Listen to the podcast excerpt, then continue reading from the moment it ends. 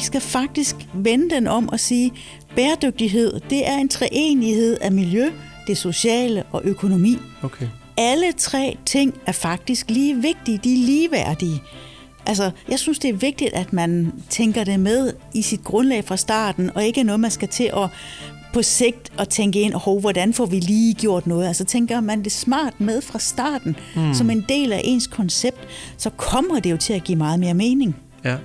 Fordi så er det ikke noget med, at vi så bagefter skal til at lave om på noget, hvor vi så får en oplevelse af, at det bliver forringet. Ah, ja. Nej, vi skal tænke det med ind i det, som hvordan kan det her give noget ekstra værdi?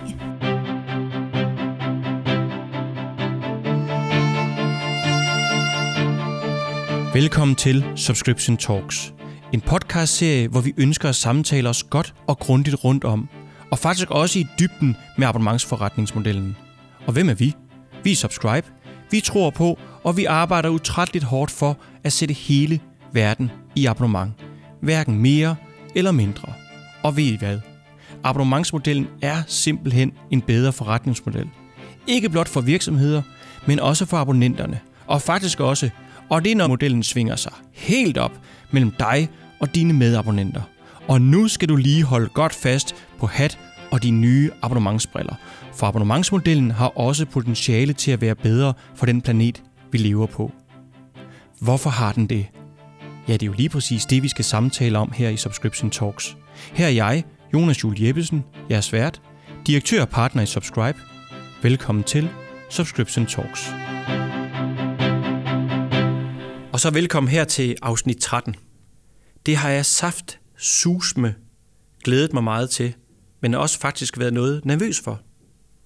Fordi som I kære lyttere har lagt øre til de sidste 12 afsnit, så i serieintroen, der siger jeg noget i retning af, at abonnementsforretningsmodellen har potentiale til at være bedre for people, profit og faktisk også planet.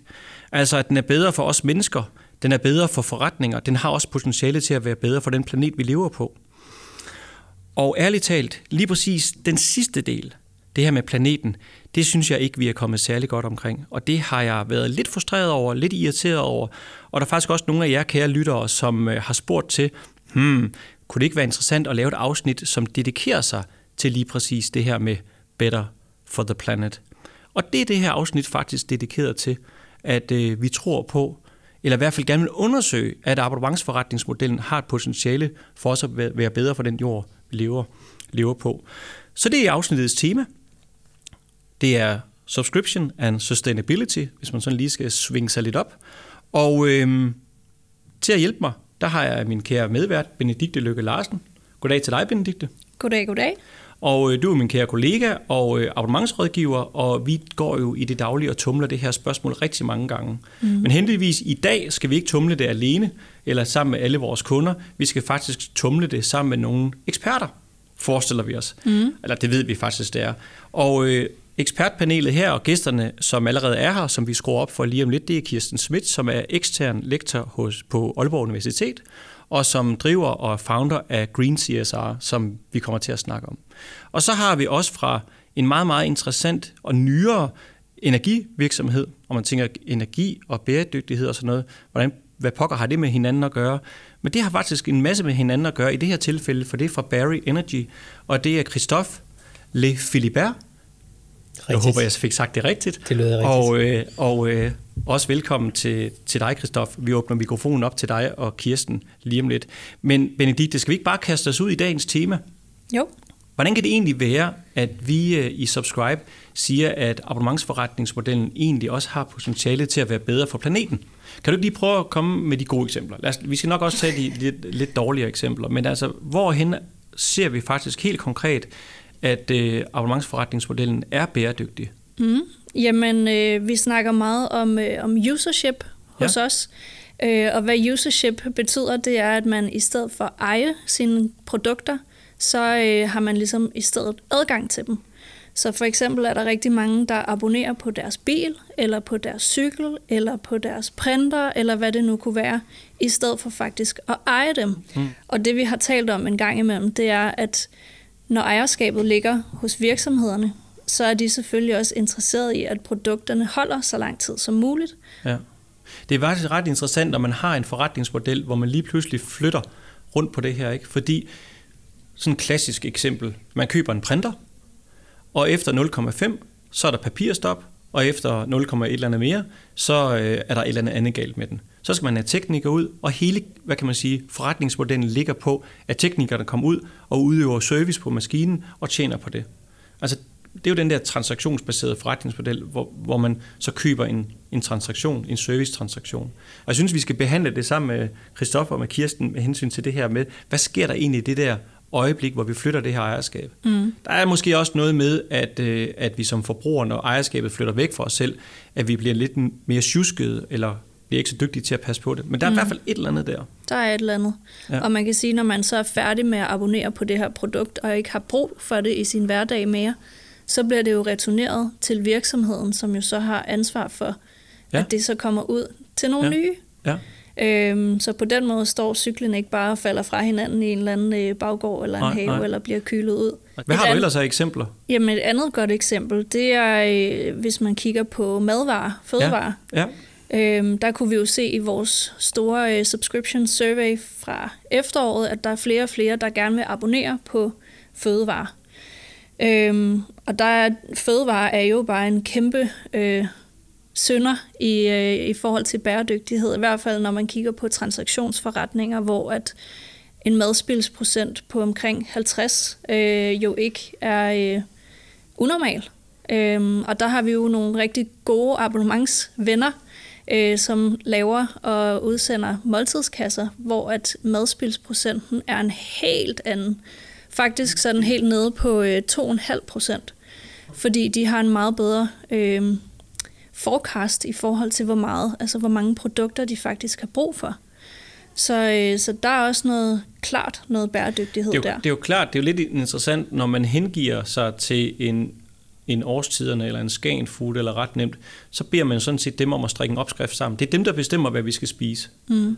Og det bestemmer de faktisk et halvt år i forvejen, hvis nok. Mm. Altså, så de har jo de her planer. Så det, på den måde, så hele deres hvad kan man sige, værdikæde på deres side af køkkenbordet, den kan de fuldstændig plan, planlægge ned, for det er dem, der bestemmer. Mm. Så i og med, at de bestemmer, så kan de også bestemme sig for præcis, hvor meget de skal bruge, og de kan sagtens forekaste, hvordan folk de ligger og skifter mellem den fleksible kasse og den øh, veganerkassen osv. Så det har de masser af data til, så de ved det faktisk godt.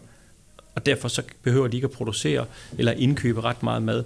Og så ved vi faktisk også godt, når man får en måltidskasse, så øh, nogle gange, det kan jeg i hvert fald høre derhjemme, øh, okay, altså vi får virkelig spist op, også fordi der er kun det, der er. Mm. så, så der er ikke lige den der halvpus gulerødder i overskud. Det er et ret interessant eksempel. Mm. Ja, ja. Kender du egentlig det der, det kollektive klædeskab?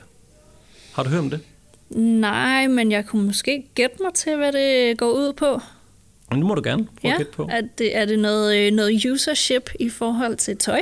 Yes, yes, yes, det er ja. godt gættet. Altså det, det handler om, det er, at du abonnerer på at få lov til at aflevere dit tøj i det klæde, kollektive klædeskab. Det er forretninger. Mm. Og så, kan, så får du også lov til, og så øh, med nogle, det er sådan et pointsystem, og så når du afleverer tøj, så får du nogle point, og med det kan du så få andre, der har afleveret tøj, deres tøj med tilbage igen.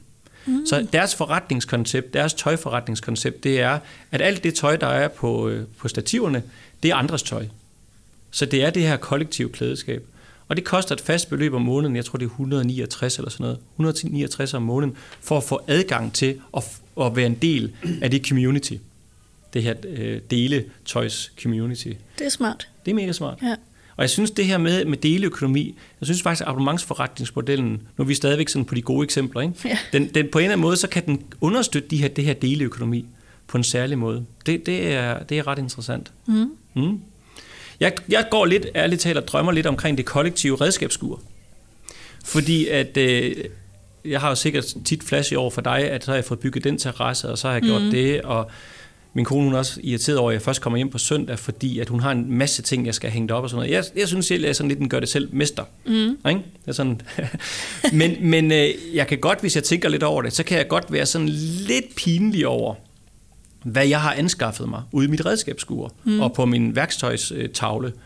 Fordi hvis jeg regner på det, så er den boremaskine, jeg har købt, ikke også? Altså, hvor, hvor mange promille af dens levetid kører den egentlig? Altså, det er i spottingsafdelingen. Mm. Altså, det er jo helt vildt. Altså, så jeg kunne godt tænke mig, det kollektive redskabsskure. Det, det vil også øh, være smart for sådan nogen som mig, der bor i en lille bitte lejlighed, ja. hvor vi virkelig ikke har plads til nogle redskaber ja, whatsoever, ja, ja. har brug for dem en gang imellem. Nå, Benedikte, lige inden vi åbner mikrofonerne op øh, til Christoph og Kirsten, ja. vi er også nødt til at lige være fair. Er der nogle steder, hvor vi skal være særlig opmærksomme, hvor, hvor abonnementsforretningsmodellen faktisk gør det modsatte? Altså, ja. ja. Hvad tænker du på der? Der er jo desværre også nogle abonnementer, der, eller nogle koncepter, der ligesom gør, at man får et overforbrug. Altså ja. får en masse produkter eller ting, man basically ikke har brug for. Ja. Øh, og der taler vi jo nogle gange om det, som vi kalder vores øh, subscription box. Altså det er et type abonnement, hvor man får tilsendt en månedlig eller hvert kvartal en kasse med produkter. Det kan være beauty, det kan være til hunden, det kan være til babyen, det kan være til alt muligt faktisk. Der findes en masse forskellige koncepter. Men hvor konceptet egentlig går ud på at øh, sende en masse ting, som forbrugeren synes er spændende og inspirerende, men som de egentlig ikke har brug for. Og tit heller ikke rigtig får brugt. Så det er ting, som ofte ender op i skufferne, og så bliver smidt ud på et tidspunkt. Og det er jo på ingen måde bæredygtigt. Mm. Hvis jeg må forsvare dem lidt, mm.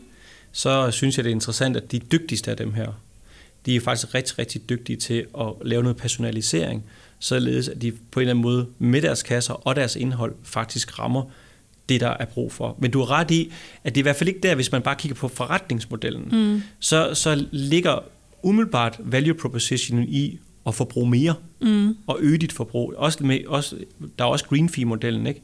Jo, præcis. Altså det her med, at du abonnerer på, øh, på at øh, værdien ligger i, at du får købt noget mere. Mm.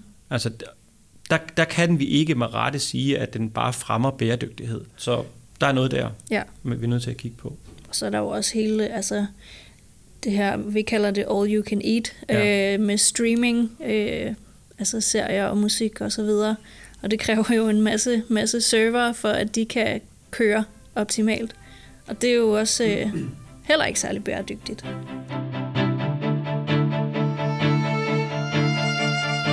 Skal vi ikke åbne op for mikrofonerne til, til Kirsten dem, der, og Dem, der ved noget om det her. ja, lige præcis. Så skal vi til at holde lidt mund, og så skal vi til at lytte i stedet for. Ja. Øh, ikke for at forsvare, men for at forstå. Ja, Godt. præcis. Velkommen til dig, Kirsten. Tak for det. Og tak for invitationen til at ja, komme her. Selv tak. Kirsten, øh, hvad tænker du egentlig om, omkring det her, det her tema her? Hvad har du gået sådan og spekuleret på sådan i, i dagene og ugerne op til vores, øh, vores podcast session her? Hvad falder der sådan lige umiddelbart ind? Øhm, ja, at jeg synes, det er øh, sindssygt spændende og meget, meget vigtigt. Fordi at øh, jeg tror jo, I har fat i den lange ende i forhold til, at der er jo flere og flere, der begynder at få øjnene op for de her abonnementsmodeller på forskellige lederkanter. Det er jo noget, vi ser breder sig mere og mere. Og dermed så kommer det jo også til at fylde mere i vores økonomi, i vores hverdagsliv i det hele taget. Og dermed så synes jeg jo også, at fra at være sådan en niche-ting, så når det bliver mere mainstream, så kommer det jo også til at fylde mere, også i forhold til de ressourcer, det, vi trækker på planeten. Ja. På den måde, så bliver hele øh, abonnementstilgangen jo også noget, som, altså, hvor vi virkelig bliver nødt til, ikke bare i på falderæbet lige at få, Ja. uh, oh, vi skal huske lige at få tænkt uh, miljøet med. Mm. Nej, vi skal faktisk vende den om og sige, bæredygtighed, det er en treenighed af miljø, det sociale og økonomi. Okay. Alle tre ting er faktisk lige vigtige, de er ligeværdige. Altså, det er ikke sådan, at noget er, skal stå over noget andet, og så øh, skal man sige, det andet skal klistres på. Men det er jo klart, for at skabe mening, både for os som privatpersoner, men også for forretninger, så starter vi jo forskelligt. Men, men jeg vil bare sige, at jeg synes, det er vigtigt, at man tænker det med i sit grundlag fra starten, og ikke er noget, man skal til at på sigt at tænke ind, hov, hvordan får vi lige gjort noget? Altså tænker man det smart med fra starten, mm. som en del af ens koncept, så kommer det jo til at give meget mere mening. Ja. Fordi så er det ikke noget med, at vi så bagefter skal til at lave om på noget, hvor vi så får en oplevelse af, at det bliver forringet. Ah, ja. Nej, vi skal tænke det med ind i det, som hvordan kan det her give noget ekstra værdi? ja. Så det bor sådan helt inde i maven af ens ja. værditilbud. Ja. Kirsten, hvad, øh, Hvordan kan du sidde og kloge dig på det her? Hvem er du egentlig? Kan du lige præsentere dig selv? Jamen altså, jeg, lige nu er jeg ansat som ekstern lektor på Aalborg Universitet, og så har jeg et lille firma, der hedder Green CSR ved siden af, som mm. jeg i virkeligheden bruger til at få al den der viden, som vi er så gode til at sidde og kloge os på på universiteterne, bragt i spil. Fordi ja. det synes jeg faktisk er det sjove i det. Ja. Øh, det er, at, at viden skal bruges. Den skal ud og arbejde. Vi skal alle sammen blive klogere, fordi jo flere af os, der er klogere og tager action på at blive klogere, jo mere får vi rykket vende. Ja. Så det er sådan set det, jeg bruger det her lille firma til. Det er i virkeligheden at komme ud og få en god dialog med, med organisationer, eller hvad det nu ellers er i den sammenhæng. Eller sidde i en podcast. Ja, ja. for eksempel. Der er en tradition her i vores øh, serie om, at man lige som gæst fortæller, hvad ens yndlingsabonnement er. Ja, se, det Har var du taget jo, det med? Det var, jamen, jeg sad og tænkte over det, og tænkte, uh, uh, fordi jeg ser jo ikke mig selv som en abonnementsforbruger. Nå. Jeg synes, jeg har hørt jeg bruger begrebet en abonnementstosse. Og øh, det, og det er bare os selv. Ja, jamen, det er okay, men altså, jeg vil mm. sige på den måde, at, at det, jeg sad sådan lidt, hvad, hvad har jeg egentlig abonnement? Altså, selvfølgelig har jeg de sædvanlige ting med, at vi køber energi, og jeg har telefon og så videre, så der er jo sikkert nogle, de skjulte. Og så har jeg nogle, altså så har vi jo aviser, og så har jeg øh, Mofibo og sådan adgang til at læse nogle ting, ikke? Og så abonnerer jeg jo på en hel masse nyhedsbreve i virkeligheden. Ikke? Ja.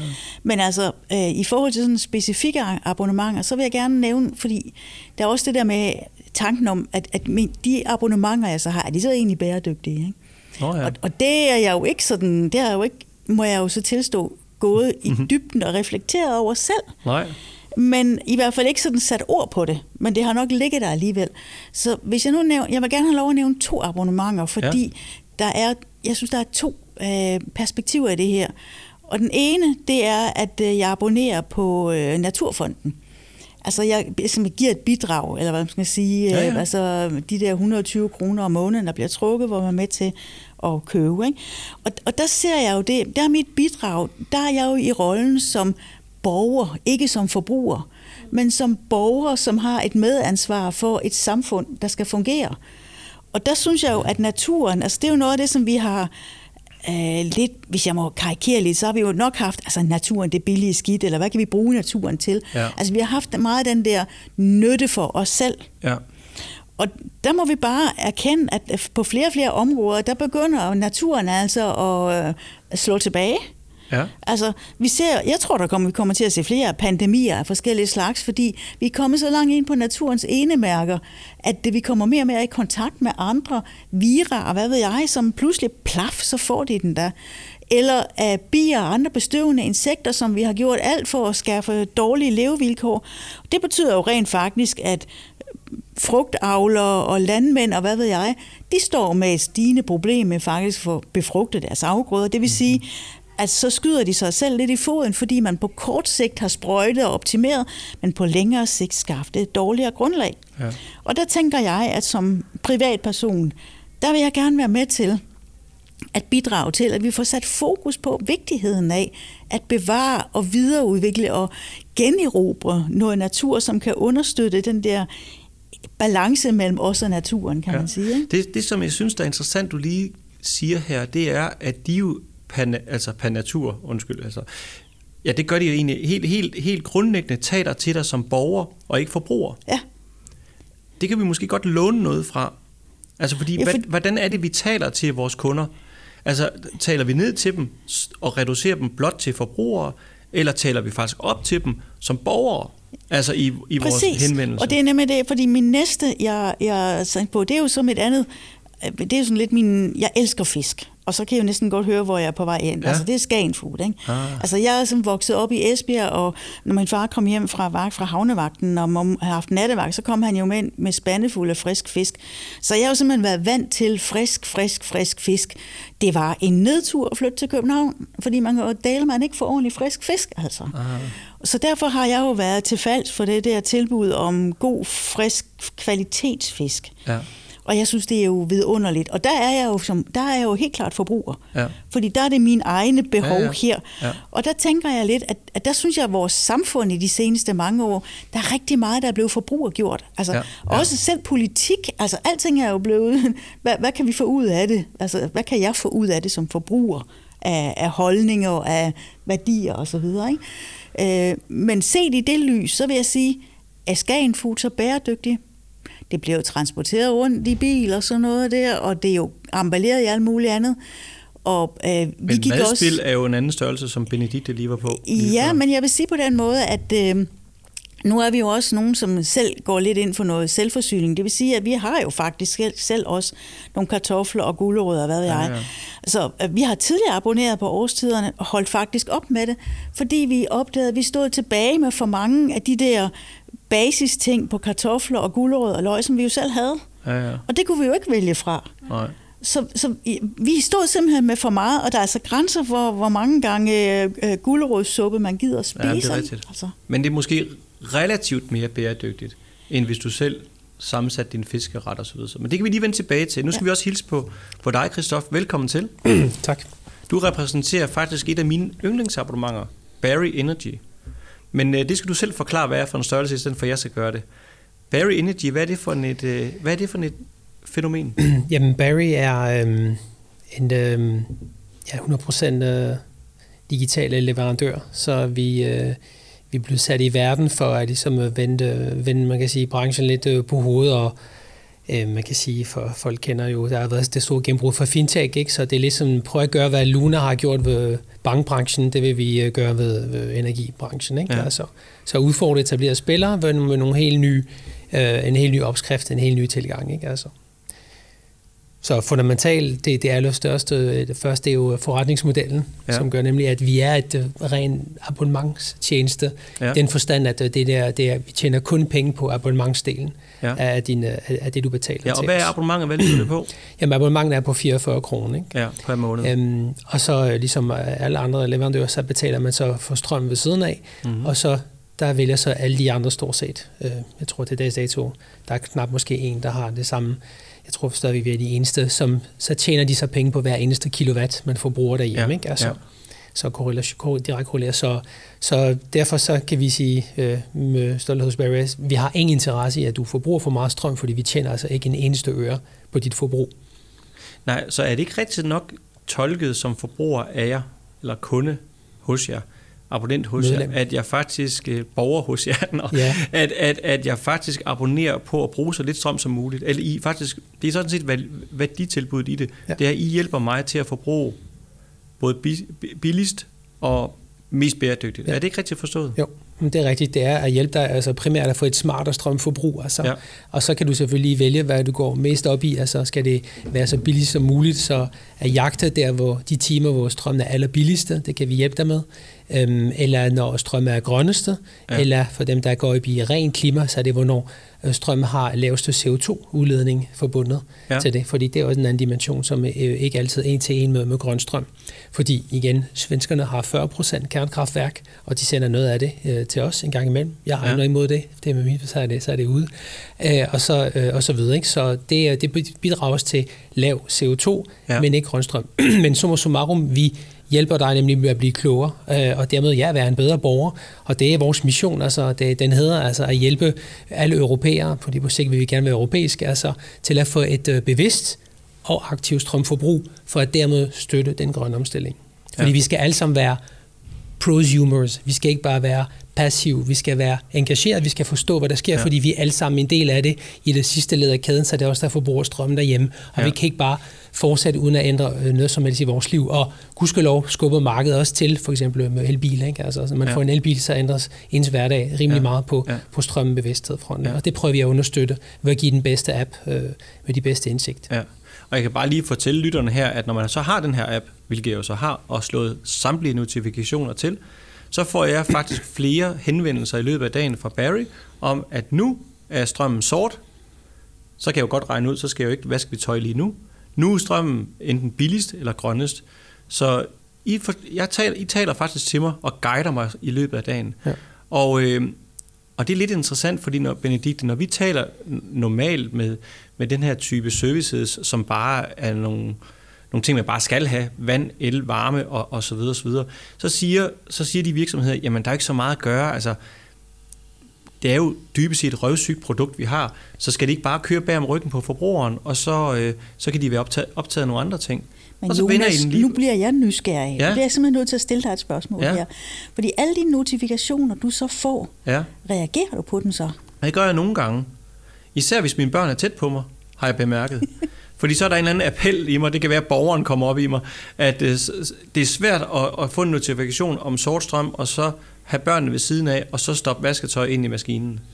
Så der sker et eller andet faktisk, det har jeg faktisk ikke tænkt over, før du spørger mig, der sker et eller andet med, at jeg, jeg, jeg vil ikke tages på fast gerning, når det er. Men nogle gange, så, er, så presser hverdagen jo så meget, så gør jeg det ikke. Ja. ja. Men, ja. Ja. men, men så snakkede vi faktisk lige om i opvarmningen øh, til afsnittet her, det her med, at I faktisk går og udvikler på, at når jeg på et tidspunkt om et par måneder får min elbil, så kan jeg faktisk, hvis jeg benytter mig af jeres tjeneste, og når I får implementeret den feature, og jeg sætter den til, så kan jeg faktisk bag om ryggen på mig, så lader den kun, hvis det er det, jeg vil, når der enten er billigst eller grønnest strøm i nettet. Ja. Og der er det, noget smart her, for det er noget med, fortæller du, Christoph, at når det er billigst, så er det faktisk også grønnest. Eller, Jamen, det er, det er allerede i dag. Altså, ja, altså, el, altså strøm i Danmark, når det er billigste, så er det korreleret 0,7 med, med, med, med grønneste, øh, fordi det er tit forbundet med, at der er et overproduktion, altså vinden Ja. blæser øh, typisk meget, ikke? Altså, så, Mm. så, og det driver priserne ned. Men det er klart, at som sagt, at med vores mission øh, at gøre folk øh, bevidste og aktive, øh, forbrugere, øh, den har en begrænsning i forhold til, hvor aktivistiske folk er. Altså, Ja. ja. Fordi, som du selv beskrev det, man får nogle, vi prøver at ligesom påvirke folk med at nudge dem, som det hedder på godt dansk, Ja. øh, med nogle notifikationer, men det er ikke altid, at øh, man kan reagere, man, kan, man er til stede for at gøre noget ved det, eller man, man overgår ligesom at programmere maskinen til i aften mellem 2 og 3 om natten, fordi ja. det er der, hvor det er billigste. Ja.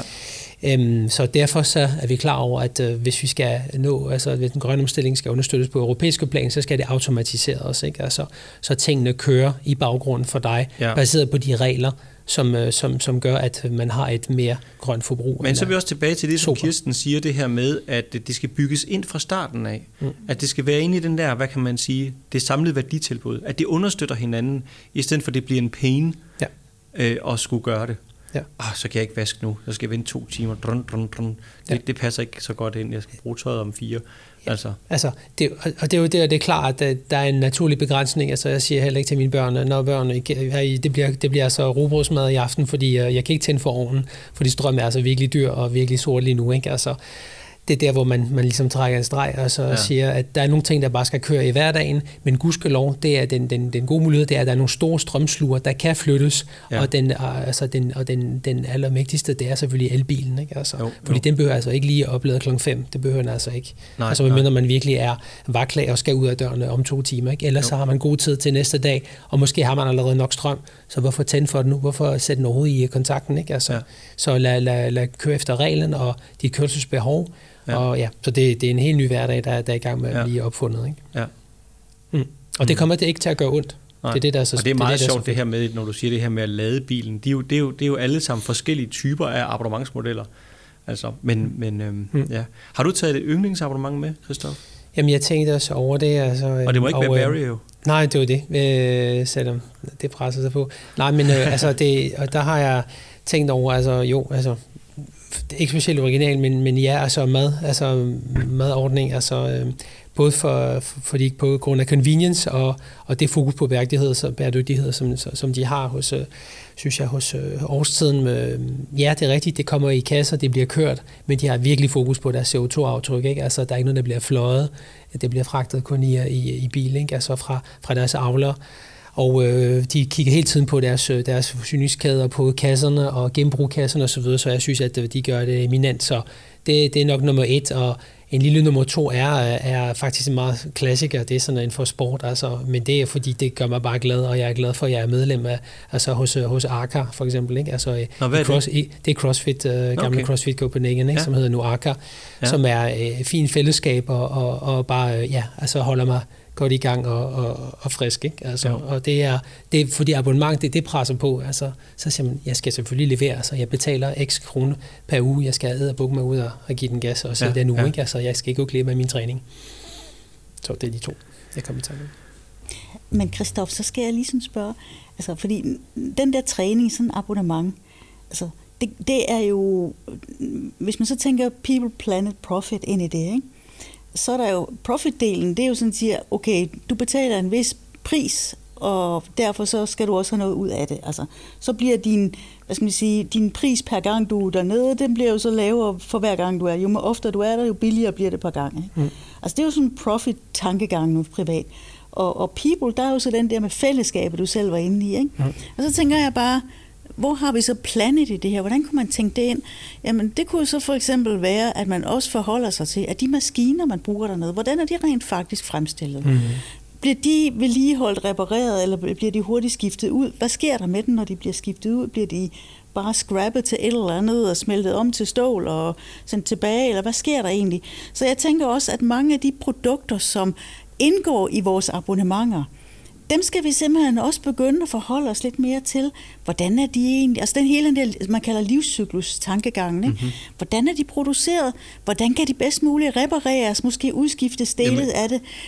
genanvendes, når vi er færdige med at bruge den og så videre. Ikke? Altså, hele den der tankesæt, altså, jeg har ikke set nogen øh, af de der øh, fitnessklubber, hvad det nu ellers er. Men har du ligesom ikke set sådan nogle, har du ikke set sådan nogle crossfitter, de står udenfor med gamle traktordæk? Altså det synes jeg, der er mega sjovt. Jeg har egentlig ikke tænkt over det før. Men ja, det er egentlig tank- tankevægtende det der med, jeg ved ikke om de får at flashe sig selv, eller hvad det er.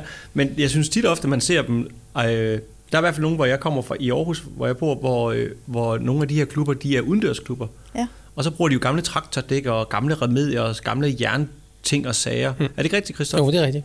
Ja. Der er noget med, at det er sådan uh, ret, uh, ret øh, basic, altså udstyr, præcis. Så, så det er ikke nogen store elektroniske maskiner osv., så, videre, så det er sådan rimelig slidstærkt. Det er, det er stål, og det er øh, gummi, og det er, ja, det er nogle øh, chippetår og nogle, nogle, nogle, nogle vægter osv., så, videre, så det, det kan jeg måske også godt lide et eller andet sted, at det er så ret minimalistisk, og øh, der er ikke et stort forbrug, stort forbrug af materiale forbundet med det her. Man kan vide om CrossFit er nok ikke kommet ud af sådan en bæredygtig tankegang. Nej, men det er, at det så lidt, er det, øh, det er, nok det er lidt kun fint. Det er jo bare fint, Det er jo fint, ikke? Ja, ja. Altså, men jeg tænker bare lidt på, at, øh, at som, øh, nu har jeg gået i sådan noget, ude i, i Brøndshøj Husen, hvor jeg boede tidligere, det hedder Kondigrafen, fordi det var en gammel biograf. Ja.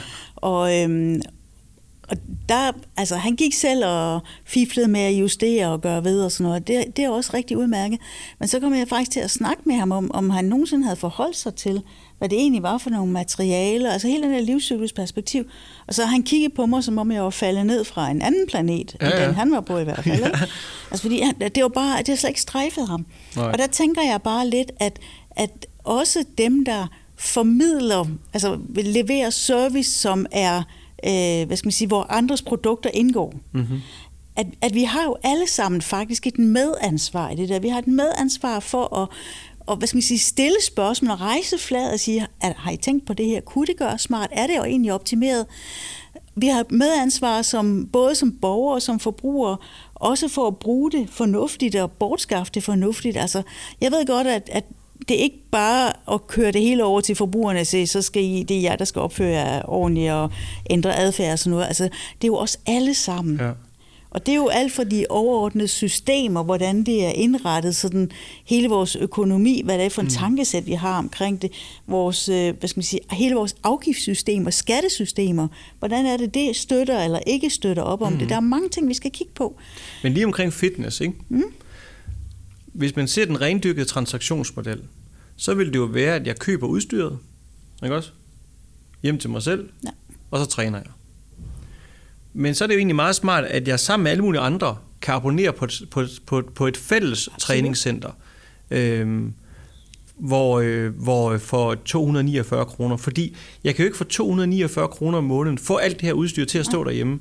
Så er man bare nødt til at have det fælles. Ja. Så i stedet for, at vi opbygger eget redskabsskur, eller eget fitnesscenter, eller eget bilpark osv., osv., så er det bare smartere, øh, at vi på en eller anden måde abonnerer på et eller andet, som vi kan være fælles om. Ja.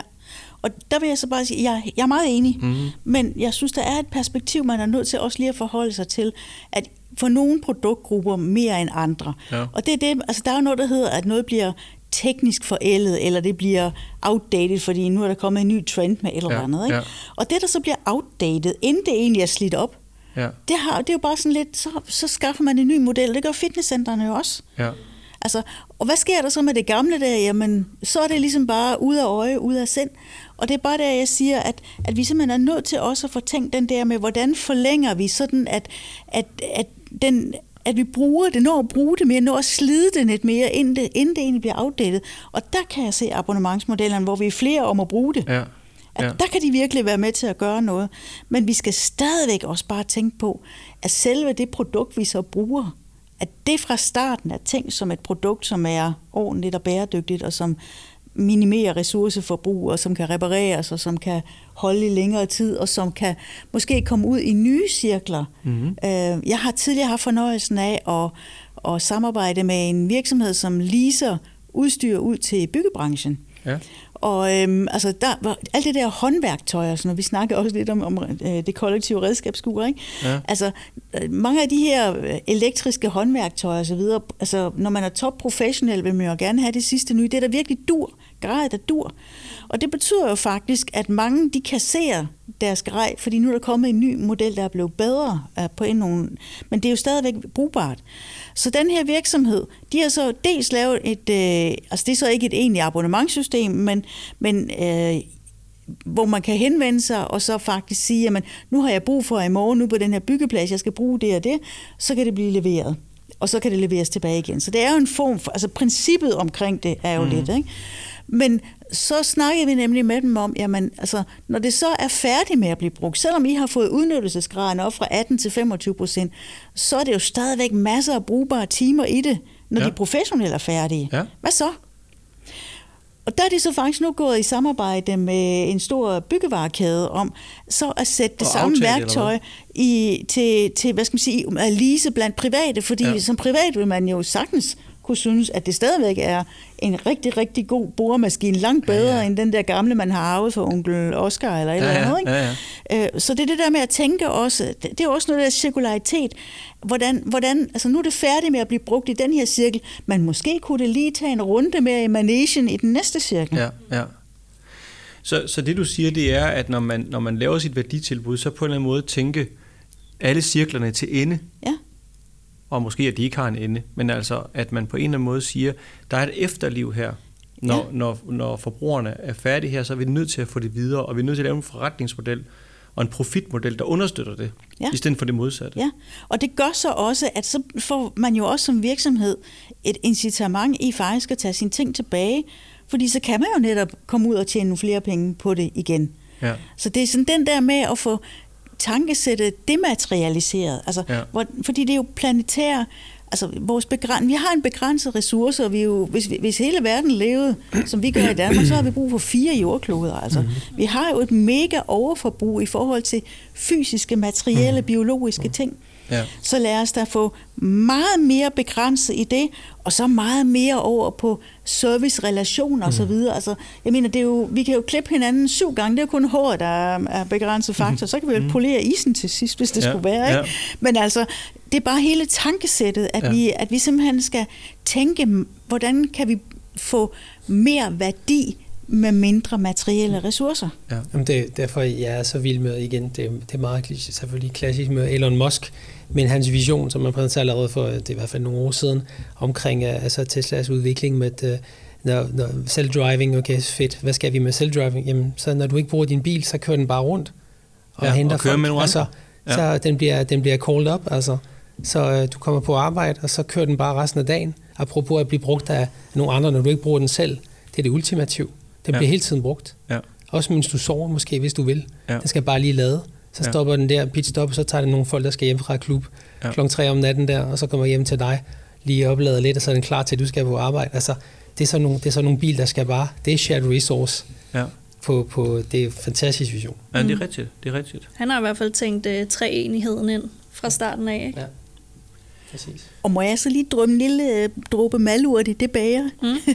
Fordi det handler så også om, at, at jo nemmere vi gør tingene tilgængelige for os alle sammen. Ja. Altså, det betyder jo også, at så skal man jo ikke have så mange penge for at kunne... Altså, man behøver ikke at have 800.000 for at køre en Tesla. Fordi lige pludselig, så kan man få adgang til at gøre det, for, selvom man har mange færre penge. Ikke? Og det er jo socialt set, altså ud fra social bæredygtighed, kan det jo være med til at bidrage til mindre ulighed. Altså det er ikke kun er de ja. rigeste, der har adgang til noget. Top. Men det vi jo så også bare ved fra forskningen, det er jo, at i vores del af verden her, hvis man lader være med at købe en bil, og lader være med at binde 400-500.000 kroner i en bil, de 400-500.000, dem bruger vi jo så på noget andet. Dem lader vi jo ikke være med at bruge. Nej. Det vil sige, at så har man jo lige pludselig råd til at købe det der sommerhus, man også godt kunne tænke sig. Ja. Eller man har råd til at tage to gange på ferie i den anden ende af verden. Så samlet set bliver vores forbrug altså ikke nødvendigvis mindre, ved at vi forbruger mindre dele af noget. Mm. Hvis, vi, hvis vi bare øger vores samlede mm. forbrug ud i en hel masse ting, Ja, som lige pludselig er blevet tilgængelige. Ja. Ja. Jeg regner ud, at vi, vi går 2500, 2000 til 2500 kroner ned om måneden i, hvor meget det koster også at have bil, når vi skifter til den elbil, vi får om ja. Måneder. Og det du så siger, det er, at det bruger jeg ikke på at plante træer et eller andet sted. Det bruger jeg nok til at rejse et eller andet sted hen, ikke også? Ja. Og det er jo, interess- det, det er jo selvfølgelig, det er jo rigtigt. Det er jo fuldstændig rigtigt. Altså, der er et issue der, man skal være opmærksom på. Det er klart, hvis man så, hvis man så er lidt oppe i den der øh, meta-agtige øh, forholden sig til tingene, hvis nu lige meget, hvad man så som borger, forbruger, kunde, abonnent for, øh, bruger penge på, at hvis de så alle sammen er født med et bæredygtigt islet, Ja. ja. eller, så, øh, så er vi måske på vej i den Ja, rigtige ja. retning. Altså, altså, ved- fordi igen, så kan du bruge de penge på at rejse med nogle af de nye, øh, der kommer de der nye selskaber, der skal lave togrejser, nattog gennem Ja. Europa, ikke? Altså, jo, jo. Forhåbentlig, altså tilbage så det der Ja. overflod, Ja. eller det du har sparet, det skal gå til noget forbrug, som også forhåbentlig er, er bæredygtigt, ikke? Ja. Altså, eller andre abonnementstjenester, Ja. ting som du ikke har i dag, men igen med et bæredygtigt afsæt. Og Jo. så måske at spare lidt mere op til at sige, at der er nogle ting derhjemme. Altså den der fedeste, fedeste seng eller sofa, som du bare ved, at du vil flytte ind i og bo resten af dit liv i og passe på osv., men som du egentlig ikke lige har råd til, medmindre du sparer op til den, jamen så kunne man jo spare op, fordi så får du virkelig én genstand der, som du ved, du vil passe på Ja. resten af dit liv og have Men så er, vi glæde af. lidt, så er vi lidt tilbage på det der med, med hvem ejer tingene, og det der med at sikre, at, øh, at vi efterspørger kvalitet. Ja. Og øh, det kan også godt bare være, at vi mennesker, vi, øh, fordi vi er indrettet som vi er, at vi, vi magter ikke på den store klinge og efterspørger kvalitet, kvalitet. Men når det så, at vi flytter ansvaret for ejerskabet fra dig, som så åbenbart, eller mig, eller os alle sammen, som ikke lige helt evner kvalitet hele vejen rundt, men så flytter over til virksomheden, udbyderen, som så faktisk i det her spil er nødt til at tænke kvalitet, ikke på grund af bæredygtigheden i sig selv, men fordi forretningsmodellen påkalder, at det giver ikke mening at levere lort til forbrugeren, fordi det er dig, der hænger på den med din, med din service, fordi ja. Service bliver kost. Ja. Så det er jo det der med at, at skabe nogle modeller, hvor vandet frit løber rigtigt, så at Mm. sige. At det er sig selv for os mennesker til at gøre de rigtige ting. Vi tjener gode penge på det, og det er godt for planeten. Og jeg synes, du har helt ret i tidligere, når du siger det her med, det er ikke et enten-eller-spil. Det er ikke sådan noget, fordi det, det kommer aldrig til at du.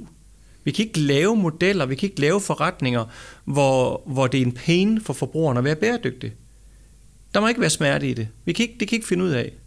Det er, nødt til at, det er nødt til at være convenient, mens vi er, vi er bæredygtige. Det er nødt til at understøtte hinanden, i stedet for at det bokser med hinanden. Er det ikke rigtigt? Jo, Ja. ja. jeg vil sige, men jeg vil bare gerne have, at convenient går hånd i hånd med Ja. eftertænksomheden. Ja, ja. Altså det er den der, at, at, at vores indre forbrugere, vores indre borgere, de skal altså gerne føle sig ad. Ikke?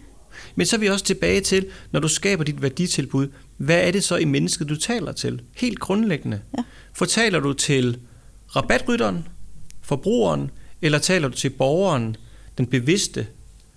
Altså, det er ret det, det, det synes jeg, øh, der må, det, må der, det, det må der simpelthen være noget i. Det gør I jo sådan set, Christoffer.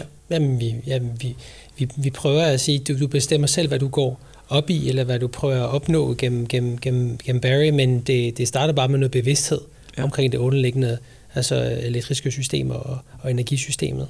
Øhm, fordi, igen, vi er alle sammen mødaktører, altså vi er ikke bare nogen, der bare trykker på knappen. Og så, så, så på den måde, ja, øhm, er det jo både det kan være pengene, man taler til, altså at jagte de billige teams, der går der sport i det, Mhm. mm-hmm. altså at folk rapporterer, der er nogen, der ligesom konkurrerer mod hinanden og siger, "Jamen, så meget har sparet, så lidt har brugt, øh, så, meget, så lidt har betalt per kilowatt sidste måned, fordi Ja. jeg har bare Ja. jagtet de der Ja, billige ja. team og Ja. fyldt bilen op der. Øhm, eller så er der nogen, der, der går efter at reducere deres CO2-aftryk. For Ja. eksempel at vise Ja. ja. måned efter måned, at de bliver bare bedre og bedre Ja, ja. Til, at, til at bruge Det er en meget strøm, fed sport. Ja. Mm, det er det bestemt. Benedikte, jeg sidder og tænker på, øhm, på noget, som du har lært mig. Vi er jo to forskellige generationer, Mm. ærligt talt. Du er noget yngre, eller jeg er noget ældre end dig. Og øh, noget af det, som du har fortalt, det er det her med, at hvor jeg, generation X, jeg er stadigvæk af en, øh, af en tid, hvor return on investment, det er sådan en, en driver for mig. Mm. Gør et godt køb. Mm. Ikke? Men hvor du så siger, de yngre forbrugere, som, som, som taler omkring return on time, mm. altså hvor, hvor det at øh, tilværelsen, hvad kan man sige, ja så tiden mm. i sig selv er faktisk en, en bærende ting, mm. det er en vigtig ting. Kan vi ikke lige prøve os fire at filosofere over, hvad har det af konsekvens, at øh, hvis det sker, at return on investment udskiftes med return on time op imod det her tema omkring abonnement og bæredygtighed? Altså det return on time, er det forstået i, at man får mest altså tid ud af det? Men for eksempel, ja, når du abonnerer på års, årstiderne, ja. Så skal du ikke bruge tid på at hente det selv. Ja, ja det bliver okay. bragt. Ja, okay. Du, du, øh, du, altså, fordi du sparer jo ikke noget. Altså ærligt talt, så Nej. de gulerødder og sådan noget, der ligger nede i en årstidskasse, der er ikke noget rabat på. Nej. Men det har du ikke nogen forventning om. Nej. Du abonnerer ikke på rabat. Nej. Det handler sådan set om, at, at sådan den unge, yngre generation synes, at tid er den vigtigste commodity i deres liv. Altså at tid er det vigtigste, og den måde, jeg bruger min tid på. Øhm, så jeg vil hellere bruge min tid på det rigtige, end at for return on investment. Jeg sidder nemlig bare og tænker på, at, at det, der er forbundet med investment, det bliver ofte noget omkring produkterne, rabatterne på produkterne. Det bliver lidt produkt- og forbrugsorienteret. Øhm, hvor, hvor det med time, der er noget, man, det kalder på nogle services. Altså at vi begynder at tænke i services i stedet for produktet. Og det er derfor, jeg synes, de her mange abonnementsforretningsmodeller, der hedder noget med as a service, er spændende. Og det kan godt være, at jeg på en eller anden måde, og fordi, fordi at jeg er sådan lidt uh, subjektiv på det her med abonnement, men jeg synes, det er interessant det her med, at hvis vi flytter produktet ud som den bærende kraft i værditilbuddet, og putter servicen ind i stedet for, tilbage til det, du siger, Kirsten, at, vi, at service er, er, er, en, er ikke en knap ressource, men det er produktet. Ja. Så, så, så kan det, at der er et skifte, altså er det så heldigt, at return on time, som jo ikke kommer ud af en bæredygtighed-agenda, men faktisk kan understøtte, at det bliver bæredygtigt? Spørgsmålstegn. Men så er næste skridt jo så at stille spørgsmål. Hvad bruger man så den der tid til? Ja, okay. Så fanger du mig lidt der. Måske. Fordi øh, altså, hvis du så bruger din tid på at sidde og stene Netflix og andre streamingtjenester og hvad ved jeg, altså det er bare at sige, selvom vi relaterer med mennesker, altså når vi sidder her og samtaler nu, så er der jo i virkeligheden en hel masse materialitet med i det, selvom selve vores interaktion er, er fri og, og ubegrænset. Altså hele udstyret her med lydudstyr, sofaen, vi sidder og drikker smoothies og vand, og der er glas, vi drikker af, og altså der er så mange ting. Mm-hmm. Og det er bare det, jeg siger, faktisk alle aktiviteter indebærer jo en eller anden grad af noget fysisk. Nogle gør det så mere end andet. Mm-hmm. Så derfor siger jeg bare, jamen, hvis du sparer noget tid, det kan der være meget godt i, men hvad bruger, bruger du så tiden Går til du i parken, at, at skabe et plads til et andet forbrug i en anden sammenhæng? så er det jo ikke nødvendigvis bæredygtigt. Det kan godt mm. være det. Det kommer jo helt an på, hvad du bruger tiden til. Ja.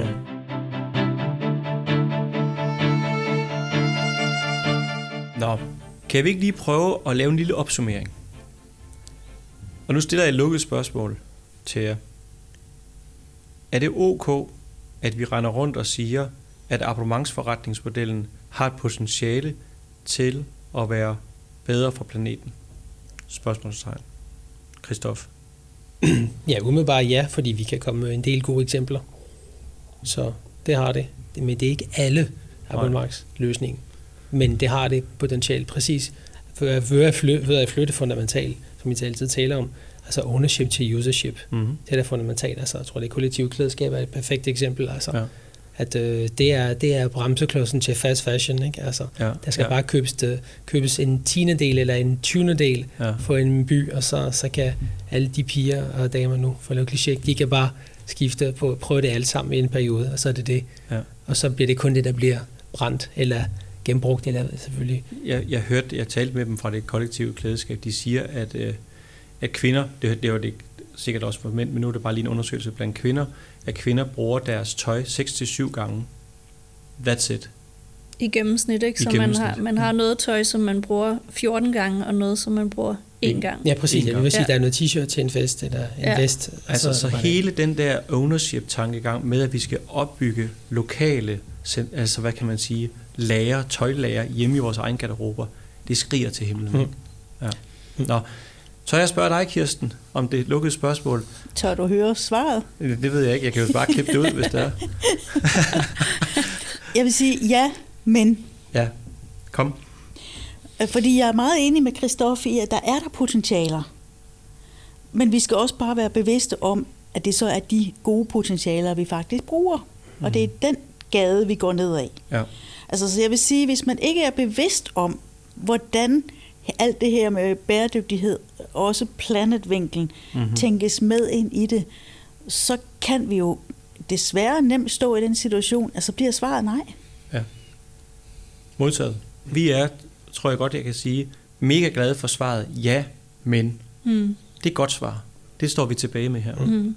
Fordi det, det, det kalder på evig bevidsthed Mm. øh, på tingene. Christoph og Kirsten, tusind mange gange tak for den her spændende samtale. Tak selv. Det har været en fornøjelse at være med. Selv tak. Det er hyggeligt. Benedikte, det var jo rasende interessant at, mm. At snakke med vores to gæster. Hvad er det her med ja, men? Hvad står du tilbage med? Jamen, øh, det der står allermest klart, det var faktisk noget af det, som Kirsten sagde helt i starten. Altså det her med træenigheden. Ja. At man skal tænke bæredygtighed ind fra starten af, og ikke som en, øh, når jeg, vi skal også lige huske bæredygtighed, når Ja. man har udviklet Ja. et godt abonnementskoncept. Ja. Øhm, den tror jeg er vigtig, altså også, også for os, som jo udvikler abonnementer til hverdag, at, at den skal fylde endnu mere, end den allerede gør nu. Vi kunne godt få sådan en, en, øh, et, et, et dogmesæt, når vi innoverer abonnementer, at vi, øh, altså dikteret af, af samtalen her, at vi skal, øh, vi, vi har lige en treenighed, mm. som vi skal sætte flueben ved. Altså, så når vi, fordi alle vores abonnementsinnovationsprojekter starter jo med, hvilken value proposition vil vi skabe? Hvad er det for et værditilbud, vi vil skabe? Mm. Og hvis vi både tænker på, jamen det skal være mega fedt for forbrugeren, vi skal tjene kasse, kassen på det som virksomhed, og så skal det understøtte, jeg kan hvad sige, på, en, på, på den rigtige måde. Det skal, en del af værditilbuddet skal netop være, det er bæredygtigt, mm. som mange af de her eksempler, som vi jo netop har. Mm. Og det er også det, som, som for Christoph, altså, de er jo sådan set født ind i, de skal lave en god forretning. Der skal bare være mega mange, der betaler 44 kroner om måneden. Så skal det for forbrugerne være godt, sjovt, mm. spændende, nemt, mm. ikke? og så skal det understøtte øh, en planet agenda. Mm, ja, Ja. fordi en af de andre ting, jeg ligesom står tilbage med, det var noget, Christoph sagde, nemlig at stille, kalde dem øh, prosumers i stedet for consumers. Altså at gøre, gøre consumers til nogle bevidste og aktive Ja, ja. øh, medspillere i det her Ja. med bæredygtighed. Ja. Det synes jeg er meget, meget inspirerende. Og også en måde at være ordentlig på, altså dybest set. Altså, der er alt for mange koncepter, der taler ned til forbrugeren, Mm. og fordummer forbrugeren. Ja. Og det er jo det modsatte her, ikke? Ja, det kommer tilbage til hele den borgersnak, vi har Ja, haft. lige præcis. Den, er Ja. også, øh, den er også interessant, synes Ja. jeg. Ja. Hvad med dig, Jonas? Jamen, det er nogle af de samme ting. Mm. Og øh, så sad jeg der bare undervejs, altså når jeg lyttede til Christoph og Kirsten og, og den dialog, vi havde, så synes jeg egentlig bare, at øh, jeg fik sådan en kæmpe motivation for det. Mm. Altså, altså det synes det, det kunne være mega sjovt, øh, og, og ærligt talt, at, at ka- kaste os ud i det her endnu mere. Mm. Altså, så jeg vil faktisk øh, holde fast i serieintroen Ja. med at sige, at øh, abonnementsforretningsmodellen har potentiale til at være bedre for people, profit and planet. Det vil jeg tillade mig. Det var da heldigt. Det var meget heldigt. så skal vi ikke lave den om. Præcis. Godt. Benedikte, tusind tak også øh, til dig. Selv tak. Det var rigtig godt at have dig med. Og øh, vi er faktisk meget, meget snart på banen igen, fordi det er sådan, at lige om hjørnet, så er vores gode kollega Morten Sur Hansen, han har jo lavet en opfølger til sin bog, og når den kommer på, på gaden, så kan han få lov til i den næste podcast at fortælle, hvad den hedder, og hvad den handler om, og hvorfor at det er så interessant, at man skal læse eller lytte til, til den bog. Så det bliver det næste afsnit. Og så håber jeg jo ellers, kære lytter, at du vil følge med i den store abonnementsbevægelse, altså abonnere på bevægelsen og faktisk også på podcasten her. Og du skal endelig ikke holde dig tilbage med kommentarer og inputs, hvilket blandt andet har været med til at føde det her afsnit. Og øh, så må jeg jo bare lige sige, at abonnementet er ikke gratis på podcasten, for det kræver både dit nærvær og din lyst til at dele det med andre. På genhør.